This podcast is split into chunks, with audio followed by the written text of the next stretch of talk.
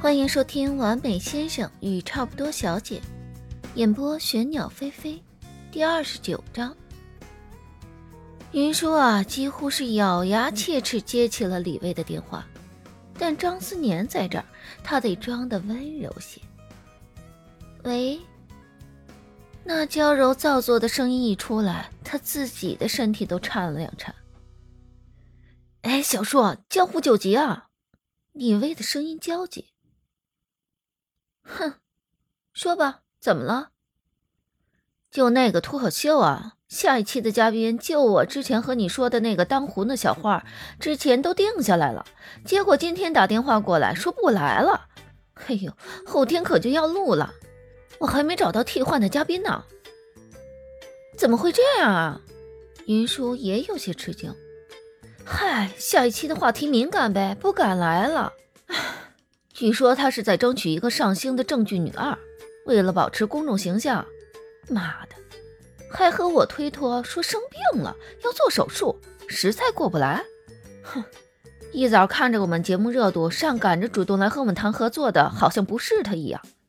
李卫啊，存了一肚子的气，抱怨道：“网络综艺的尺度比电视综艺要大一些，李卫的这档节目更是以敢说出名。”播出以来热议度高，请来的嘉宾后续在网上的评价也是毁誉参半。但是活在娱乐圈里，比被黑更可怕的是没有话题度。黑红也是红的一种啊，即使知道上了节目有可能被无数的键盘侠抓着自己无意识的一句话断章取义黑到天上去，依旧还是有不少二三线的明星愿意上这档综艺的。哪个话题？就是出柜和 LGBT 平权那个。云舒挑挑眉，话题确实有些敏感。那现在怎么办？啊，我都找了一晚上的人了，头都大了。后天晚上就要录，档期合适的嘉宾基本上没有，而且最晚明天上午人必须得定下来，人一换台本又得现改。要不你上吧。李卫的声音带着几分狗腿的讨好。云舒迟疑道：“嘉宾不都得是明星吗？你微博的粉丝数和热议度也不比哪个明星差，不是？而且你来的话，还可以省了两边团队对台本的步骤。你是不知道啊，那些流量团队有多麻烦，一个调侃的梗，不知道要和我这纠缠多少遍。”现场录制效果不好了，还得按照他们的要求酌情剪辑，一个个都跟祖宗似的，难伺候的很。短时间内再找一个人，这两天工作量简直太大了。云舒心乱如麻，我我，哎呦，小叔，是我知道你不上综艺，但你就当帮帮我这个忙行不行啊？我也知道你不指望公司赚钱，投资不过是帮我，所以我也不拿什么公司责任压你。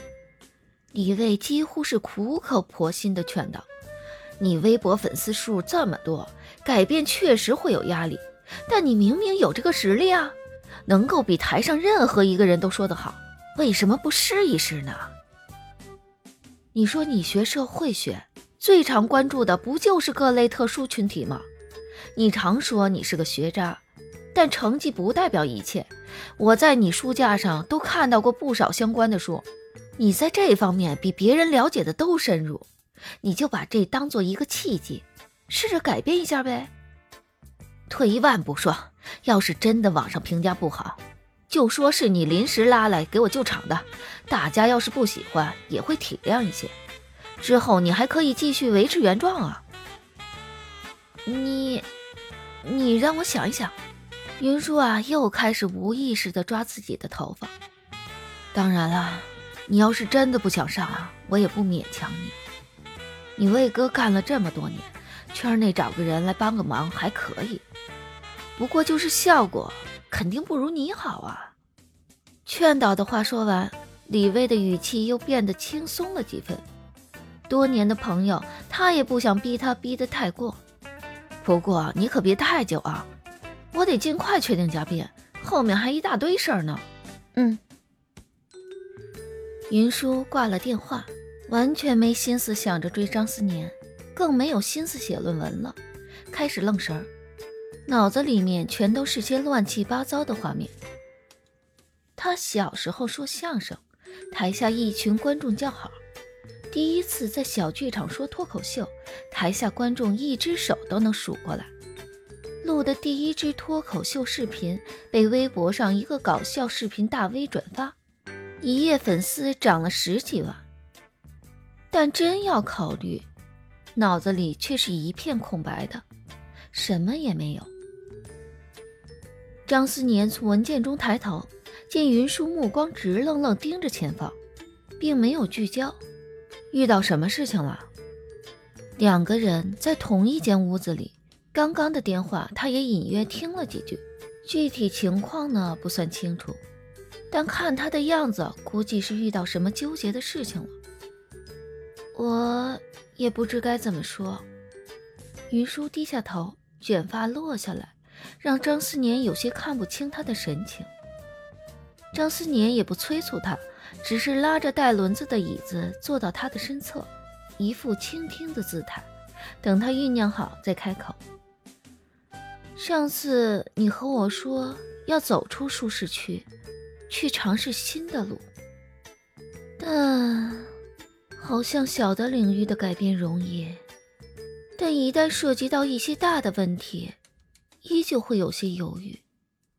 张思年并没有立刻说出建议，耐心等着他慢腾腾的想，一点点的说。云舒话题一转，开始和张思年回忆起自己小时候的事情。我小的时候去说相声，最开始是因为总是一个人，有些孤独，而且那时候我又胖又矮，学习也不拔尖儿，朋友也少，想要有更多的人喜欢我。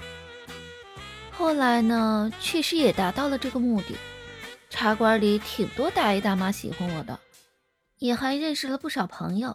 开心了不少，但我后来长大了些呢，就没那么适合说相声了。我师傅说啊，当时收下我，我不好看也是其中的重要原因。因为女相声演员在台上装傻扮丑逗乐的居多，我当年胖乎乎的，我师傅就觉得我也挺适合的。但后来我抽条了，一年瘦了不少，变好看了。和我师兄们一块站在台上就不那么和谐了，而且我变声过后，声调太高，显得太尖，语速也快，很难找到合适的搭档。而且你知道，女相声演员嘛，那些惯常的荤包袱、伦理梗什么的都不适合说。啊，制约太多了。云舒说到这儿，轻轻叹了口气。所以啊，我上台的次数就慢慢少了。即使上台了，舞台效果也不算好。但怎么说呢？我小时候胖，有很多人喜欢，对我来说真的是件很开心的事情。突然不能上台演出，没有观众，真的是又难过又不适应。那时候啊，正好在网上看到国外很有名的脱口秀主播。就突然对这个表演形式很感兴趣了，从在小剧场表演开始，一点点重新开始积累新的观众和粉丝。后来网上那种小视频越来越多，我也就跟着录了一个。当时啊也没想太多，就火了。这几年下来也算是积累了不少的粉丝。别的网红啊都靠着接推广、打广告什么的赚了不少的钱，我是一点都没赚。收的那点直播打赏也都捐了出去了。不过呢，我也并不是完全无所求。我也许是有些虚荣，我录脱口秀、开直播，就是很享受那种很多人喜欢我的感觉。我不靠这些赚钱，很多别人不敢说的话题呢，我也都敢说。虽然我也是网红，但网上黑我的不多，喜欢我的却是不少。刚刚呢，李薇打电话过来，让我帮他录一期脱口秀的综艺。嗯，怎么说呢？这档网综确实比我的脱口秀小视频要好很多，但限制也不少。台本限制在那里，很多台上说的东西其实并不一定是自己本意。李卫其实邀请过我很多次，我也不是没有动心，但我总是担心，我一旦上了这些综艺，我就失去了我原本的一些特色了。我那些几百万的粉丝不喜欢我了怎么办？虽然他一直在夸我，说我会比台上任何一个嘉宾都说的更出色，但原有的模式就照你所说的，是我的舒适区。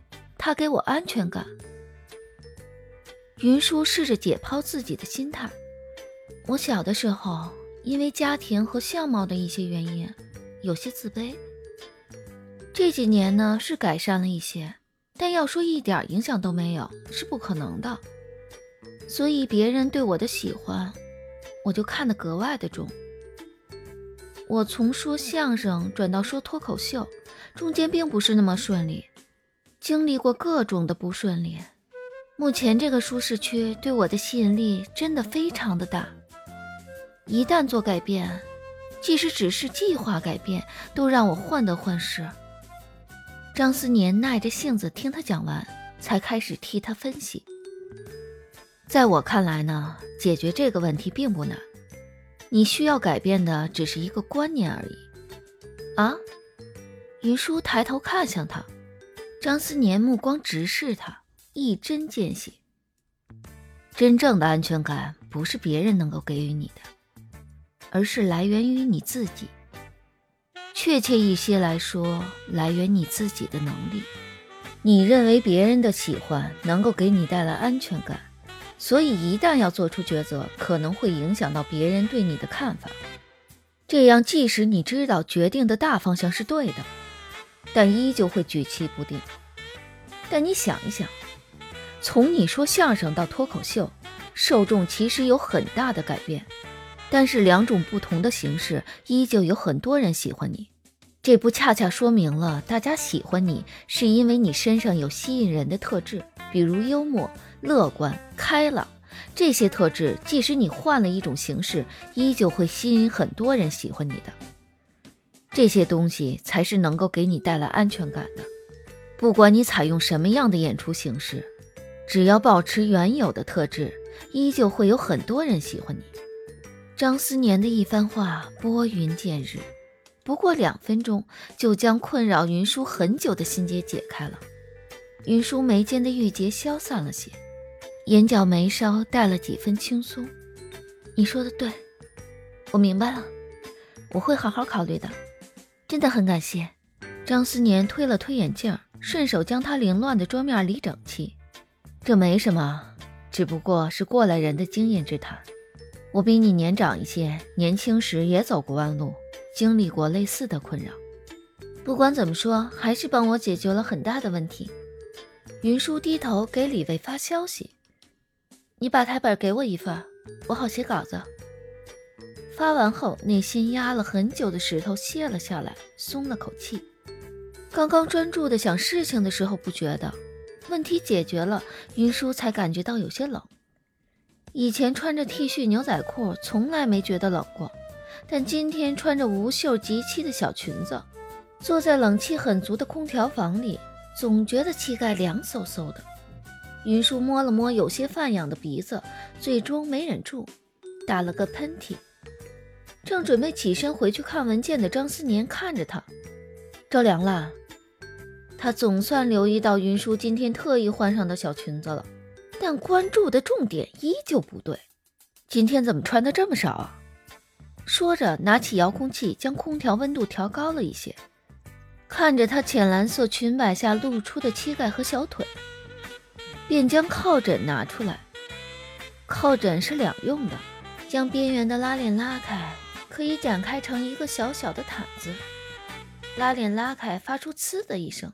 张思年起身，将毯子抖平整，屈膝蹲下，将毯子盖在他的腿上，语气有些责备：“别仗着年轻就不知道保暖。”云舒目光低垂，看张思年屈着膝盖，弯着腰，神情专注地将毯子角理平整，将他露在外面的小腿都盖住。